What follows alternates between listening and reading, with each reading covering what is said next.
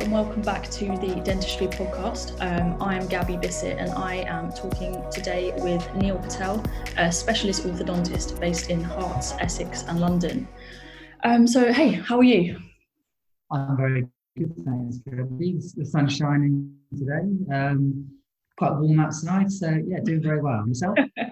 yes, yeah, I'm good, thank you. I think the weather's been a bit all over the place lately with the the snow and then the sun, and I think it's meant to stay like that for the next few days. So um, yeah, I'm not really, I'm not really sure what to make of it all, to be honest with you. That's a bit yeah. typical England. I'm, really. sure, I'm sure it won't matter for people sat in the beer gardens. I'm sure uh, they'll have their beer lot... some, some, some rain or, or, yeah, or sunshine. Yeah, or exactly. Exactly. That's what's important is that people are getting back out there. I think. Um, but yeah, no, we're, talk, we're going to talk about orthodontics today. Um, and obviously, I mean, we spoke about this a little bit before the podcast uh, started. This the, the, last twelve months has been sort of quite a good time um, for orthodontics, um, and and I know a lot of people have now seen a massive spike in patient interest and people coming through the doors. Um, could you say sort of you've been experiencing the same? Yeah, I, I think it's and uh, as we sort of spoke about prior to this, as mm. you mentioned, Gabby, it's been um, what I'd probably call the, the, the perfect storm for aligner work or orthodontic work to really boom in this country. Um, it, adult orthodontics in particular has been on the rise over the last five, ten years, and that's for down to a couple of reasons. Um, more discreet options, and as we're, talking about today, aligner work or Invisalign, um, but certainly a want and a need for, for a more aesthetic smile, whether that's normally comes across from America and the trends that the Americans set with uh, facial aesthetics and, uh, and, and that kind of treatment. Um, but also it's, you know, social media and Facebook and um, selfies and pictures becoming a, very much daily aspect of our life. Mm. Um, people just want to have, you know, perfect teeth and, and, and we've seen a, a massive increase during the pandemic, you know, we would never have predicted orthodontics would have they've grown exponentially during this time. But sure. I think the digital way of working, virtual consultations, um, being able to monitor patients without them being in the practice or in the surgery has certainly helped. Um, you know, sort of throw in people being looked after by the government and um, having some disposable income, not spending any money during lockdown. People wanted to have a, a non-invasive treatment to make themselves feel better, and uh, I think orthodontics has slotted in quite nicely into that into that category. Yeah, absolutely. Um, I think your, your point there about virtual consultations is very important. Um, was this something you were using prior to the pandemic? So interestingly, last year I did a virtual consultation for a patient in South Africa. Okay. Um, and that was they were they're out there working and they had some issues. So it was really just thinking on my feet, you know, how much can I see? And it actually worked quite well. But it, the penny didn't really drop then because it was more of an emergency um, way of communicating and, and, and, taking care of the patients. So virtually, we were we were looking at photos prior to the pandemic and um, doing lots of work for the NHS. We were trying to triage cases via photos. That was difficult because um, sometimes patients haven't got the right materials, camera, or, or, or access to taking the right photos. So that didn't really take off. But I think with the pandemic, it just really forced us to yeah. create a work flow that that was a lot more robust um, yeah. and a lot more accurate for both patients and, and, clinicians and dental teams. So, do you found have you found it sort of sped up um, sort of the process, or has it made it more efficient? Have you been using your time more efficiently because of virtual consultations? Com- completely, you know, it's, it's and again, you know, it's been remarkable how it's changed my my, my workflow. Now, a lot of people during the pandemic will be working from home um, especially people that work in the, in the city. But to think that as an orthodontist, you know, and as a dentist, where you're, you know, normally all clinical, to think that you can actually do 25%, 30, for some patients, 50% of your work from home, possibly, yeah. um, is, is remarkable, especially when it comes to aligner work. Yes, with a fixed brace that has to be adjusted um, in surgery, but certainly with aligner work. Um, and I found I'm doing a lot of consultations at home, um, yeah. which is freeing up my actual clinical time to actually treat patients. Um, so yeah, it's, it's worked out, you know, amazingly well how we can have, uh, as a dentist, have actually a bit of balance from work and home.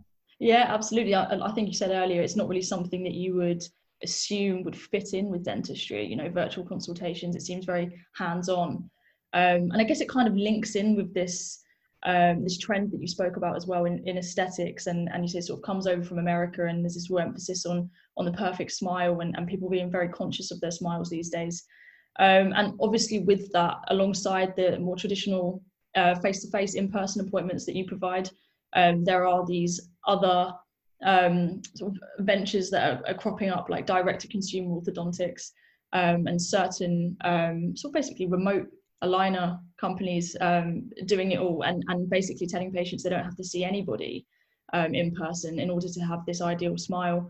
Um, so obviously this this comes with a lot of of issues and obviously as, a, as an orthodontist yourself you must have these kinds of queries come in from patients at, at, i mean first of all what is what is your opinion of these kinds of um, this this way of treating patients um, i suppose i've got to be careful what i say here um, but it's i think we're treading quite dangerous water yeah. when we're, we're, we're becoming a population in society where we deem it completely acceptable mm. um, or we consider it normal to have these kind of treatments almost done DIY. Mm. Um, and, and to give you a couple of examples, prior to you know sort of um, of work or aligners being sent to the patients and, and sort of missing out dentists, we, we a rise of teeth whitening, and that was done you know sort of um, and it still happens quite often where patients won't seek a dental professional, they'll, they'll do it somewhere else. Um, after that, we became into facial aesthetics, Botox, lip fillers, that kind of stuff. Again, was being practiced by um, individuals who haven't ha- haven't had the necessary training mm. um, be aware of what can go wrong. And and with Smile Direct Club, uh, I'll use them as an example, uh, yeah. and other um, aligner companies which provide iron straight to the consumer, it's not, you know, it's not so much, you know, what they can treat. We know that they treated three million patients, and the majority of them will get some good results. Um, but it's it's it's what happens when things go wrong, and I think the reason why we encourage patients to see a dental care professional, i.e., a dentist or an orthodontist, is to safeguard them from any catastrophic consequences of things going wrong. And, and what they aren't aware of is that, yes, they might come in for a 15 minute virtual consultation, or sorry, they might have a Zoom consultation or come into the yeah. surgery for 20 minutes. And it all seems very seamless and effortless what we do. Yeah. But behind the scenes, when I've taken a scan, taken the photos and the x rays and looked at the gums, there's a lot of planning going on. Yeah. Um, and you have to be very sympathetic to the human body and to the bone levels in your mouth and, and, the, and the gums. And all of that happens behind the scenes. So mm. they don't see a big difference sometimes, patients, be, be, between what happens in a dental practice to when they might go to have a scan done in London at one of these scan shops or yeah. they have stuff sent to them.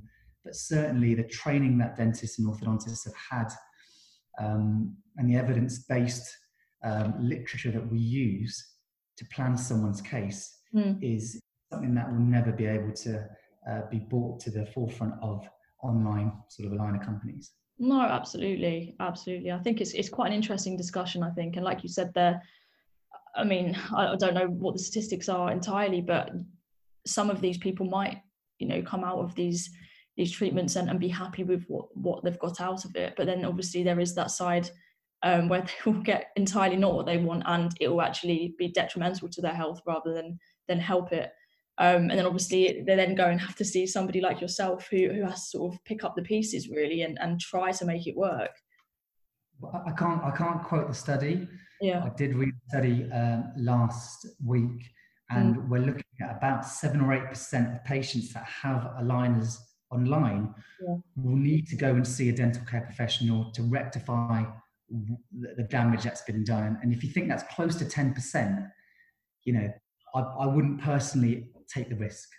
Um, And certainly, I saw, I saw a patient. You know, this ties in quite nicely with your podcast because I saw a patient on Friday that had just come from aligner company. Her friend had had aligners, got a fairly decent result, felt it was fine for them, but she had a very complex case, and what she was upset with was the fact that she hadn't been triaged or um, nobody had told her her case was complex. Right.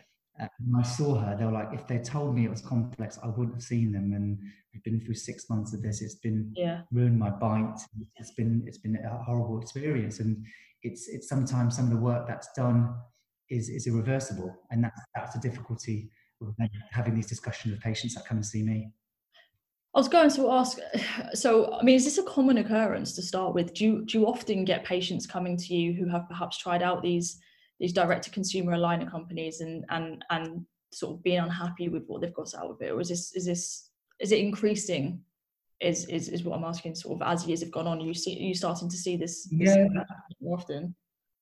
Certainly, I, I, I, I'm I'm now noticing a, a, a, a certainly an increased trend in patients being referred to me. Mm. I think they have a lot of um, uh, marketing on TV. I mean, every time I, I switch on a TV, there is marketing from a from a, a, an online company, uh, and again, as well as orthodontists being busy during pandemic, I'm sure they would have been busy as well. So there will be a, a portion of patients that will just bypass the orthodontist and go straight to aligner companies, and that may be for for financial reasons. It may be for convenience sake. Um, I suppose those two would be the main two aspects, but certainly more patients coming to see me, um, and it, it's managing it's managing what's been done, um, and it's it's not it's not trying to make them feel like they've made the wrong choice, which they may have done. Then they yeah. probably do. For them to come and see me, they, there is an element of them feeling a little bit embarrassed yeah. and a little bit upset about the decision they've made. Um, and certainly my role in this is to help them and is to say, look, you know, that chapter is closed.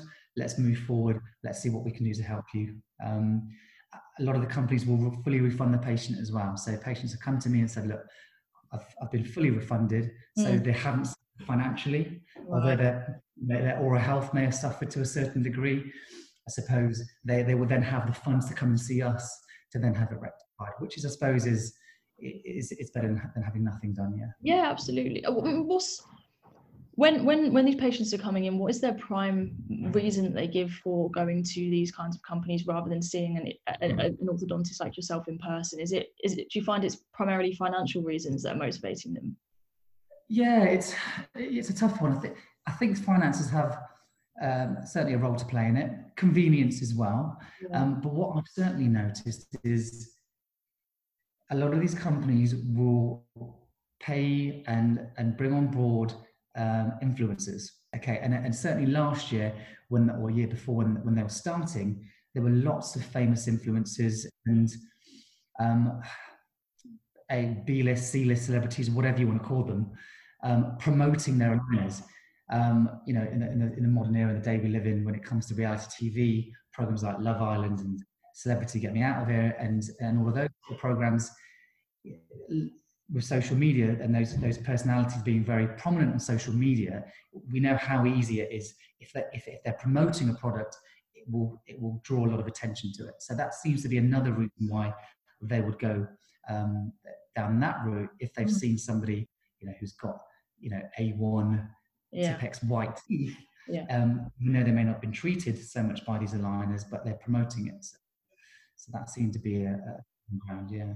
Definitely, I noticed over lockdown these kinds of DIY methods um, really sort of boomed across social media. I think TikTok in particular was was um, a, a, sort of prime culprit when it came to uh, teeth whitening. Sort of, you know, people putting it directly on their on their teeth and saying, you know, why go to a dentist? Why go to to a, an actual practice when you can do it yourself at home for a fraction of the price. And you know people very impressionable. And if you see this on social media and you see that people yeah. getting results then they're, they're going to go for it. And um yeah you're I, am very very surprised that there's not more regulation to be honest when it comes to things like this.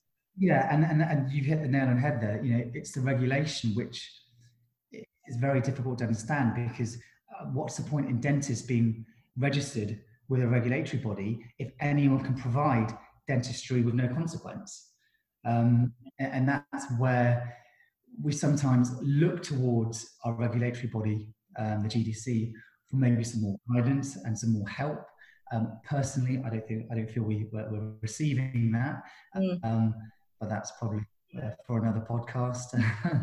um, but certainly, um, the, the, British Orthodontic Society, the BOS, the BDA, the British Dental Association, they, they have been working very hard. And I know certainly the BOS, some close friends of mine who work within the BOS, they're trying very hard to try and educate patients. And it's, I suppose it's all about education. You know, if, they, if they're given the right information, yeah. and then they can make an informed decision. If they still choose to go down you know a different route then um, that's the case. But i don't feel like the patients have all the facts before they make a decision. And all they need to do is come to us first and we can provide them with that information. Yeah yeah you're right it's, it's, it's about yeah providing them with the with the correct information so they can make an informed decision because like you said at the end of the day patients are going to do what they want to do but if you can make sure you're doing your part and you're communicating what you know um, you can then at least sort of know you're doing your job as best you can um, to the extent that you can, if you see what I mean. Um, yeah, do you find this is a do you find this is a challenge though communicating this with patients? Are there some that are quite uh, do, do, do they tend to take the, the information on board? Um, they do, they do. Um, I feel like I haven't had that many run-ins with patients. Um, the practices I'm based at have, have been around for 15, 15 years. So we have a, we have a big reputation and uh, most of our patients are actually referred to us from dentists. So they've almost been triaged along the way. They've, they've maybe thought about aligners, no, they've gone to their dentist. The dentist may be able to provide um, some Invisalign or some, or some um, simple orthodontics. And then the complex stuff then comes to me. Okay. So by the time they see me, they've made a very informed decision based on seeing their dentist. Mm-hmm. Um, but certainly, the, the, the, patients that have come to see me, a couple of conversations I've had, they, they soon realise actually, if I'm going to have this done, let's do it properly. Uh, and, and that's not me trying to be a, a, a, a salesman. You know, it's, like you said, it's just it's just being open and honest about um, why they're coming to see us yeah. Um, and the fact that you know we provide a service which is evidence based, mm. um, that's safe and effective, um, as opposed to maybe going down a, a, slightly blind alley when it comes to you know sort of uh, aligners or direct to consumer aligner companies. Yeah. Yeah. No, completely. Um, you say you, you have your patients referred to you mostly. Um, so I mean, what do you think dental teams as a whole can do to sort of make sure that patients are receiving the correct information along the way? Because it, it sounds like you're kind of already sort of down the scale if that makes sense. So they're seeing other dental care professionals before they're seeing you. And obviously that's where uh, this kind of um, what's the word i'm looking for? This kind of interest in in these at home aligner companies will, will begin at the beginning and obviously they need to be nipped in the bud before they take it any further. So i mean what, what would you in an ideal world what would you like to see dental teams doing to make sure that people are getting the right information? There's certainly a lot of communication, and communication, as we all know, is key in conveying what is the right message to to our patients. Um, a lot of a lot of dental companies now are on Instagram, and we know that a lot of marketing comes from social media. Uh, prior to that, as dentists, as dental practices, we're using maybe a website, maybe a fa- maybe Facebook to mm. um, communicate patients via social media, but certainly with TikTok, certainly with um, Instagram, what we're seeing is a lot more dentists being vocal on these platforms. That's, so that's where aligner companies were very big in catching their market, that young market of patients aged between maybe 16 and, and 30, um, where everyone's on social media. Um, and I think the last five years, dental practices have really, and dentists, whether you're an individual marketing your services, whether you're a practice or whether you're, you are, uh, you know, a, a, like the British Orthodontic Society or NHS England, um, I think the key really is tapping into that market and making sure that we're just as vocal on these social media platforms as these other companies are. Um, and then that way, you know, patients will get a lot more um, of a balance when it comes to information. Yeah, no, I think that's a really good point, actually. Um, I don't know if the phrase "if you can't beat them, join them" is completely applicable, but I guess it it, it kind of is in a way in that you're you know whether for, for, for the good or, or for the worse where social media is is here now and it's here to stay And mm-hmm. I think um, you've made a very good point there in that uh, this information is going to be out there and it's going to be consumed by potential patients. Um, and and if you guys can also get on these platforms and, and communicate the correct messages, then you know even if only one person in ten takes that on board, you're you're doing your bit. If you see what I mean, you know you can make a massive difference. Um, and I, there there are also alongside these kind of DIY videos, I have also seen, like you said, dental professionals being quite vocal um, and, and trying to sort of yeah get communicate the right the right information um, to potential patients. Are, are you do you use social media? I do, yeah. I mean, I, have I've, I've got my own Instagram account. Um, we have a, this one as well. Um, I, I mean, social media is, is so fast moving. People are posting 15, 20 pictures every day. And I think when I initially um, was on Instagram, I, I, thought to myself, okay, I've got to be posting every day. And that can be quite stressful when you've got a busy clinic, you're seeing patients, you're doing work afterwards. Um, and it wasn't until, you know, I sort of made myself or made peace with myself that actually post when you want them. Yeah, you don't have to be posting every, you have to treadmill of 20 posts every 10 minutes. And I was looking into more detail uh, and there was, you know, you should be posting at 4, 4.45 p.m. just as people are finishing work, getting onto the trains. Yeah. You should be posting. And I thought to myself, well, if I've got all day and, you know, I've got a marketing team that can do that for me, fantastic. Um, I really haven't. So I post when, you know, more instinctively. I, I try and get one or two posts out there a week if I can. Yeah. Um, my practice, we've got a social media team that run our posts. So we're sending the content and they're posting more often. Um, it's it's really, it's a great it's a great uh, way to, to to build your your team morale. We because we give our support staff, so the nurses and the receptionists, an hour or so a week to have fun with social media. Um, a little bit difficult during COVID, but we said, look, take some fun videos, keep it professional, take some good pictures of the working, um, and, it, and, it, just it changed the dynamic a little bit. And some of the younger staff have really embraced that and they've really um, found it as a new aspect of, of, of, of, the workflow that we have. And I think with, like you said, with social media and, um, and, and, dentistry being such a big aspect in social media, teeth are such a, a, great thing to show when you have nice straight teeth and white teeth. It's a, it's a very powerful, um, can be very powerful content on social media. Yeah. Um, dentistry's come into um, this part of, the, of social media at a very good time. Uh, mm. we just need to make sure that as dentists we um, harness what we provide, what information we provide yeah. um, accurately and safely to our patients. Yeah.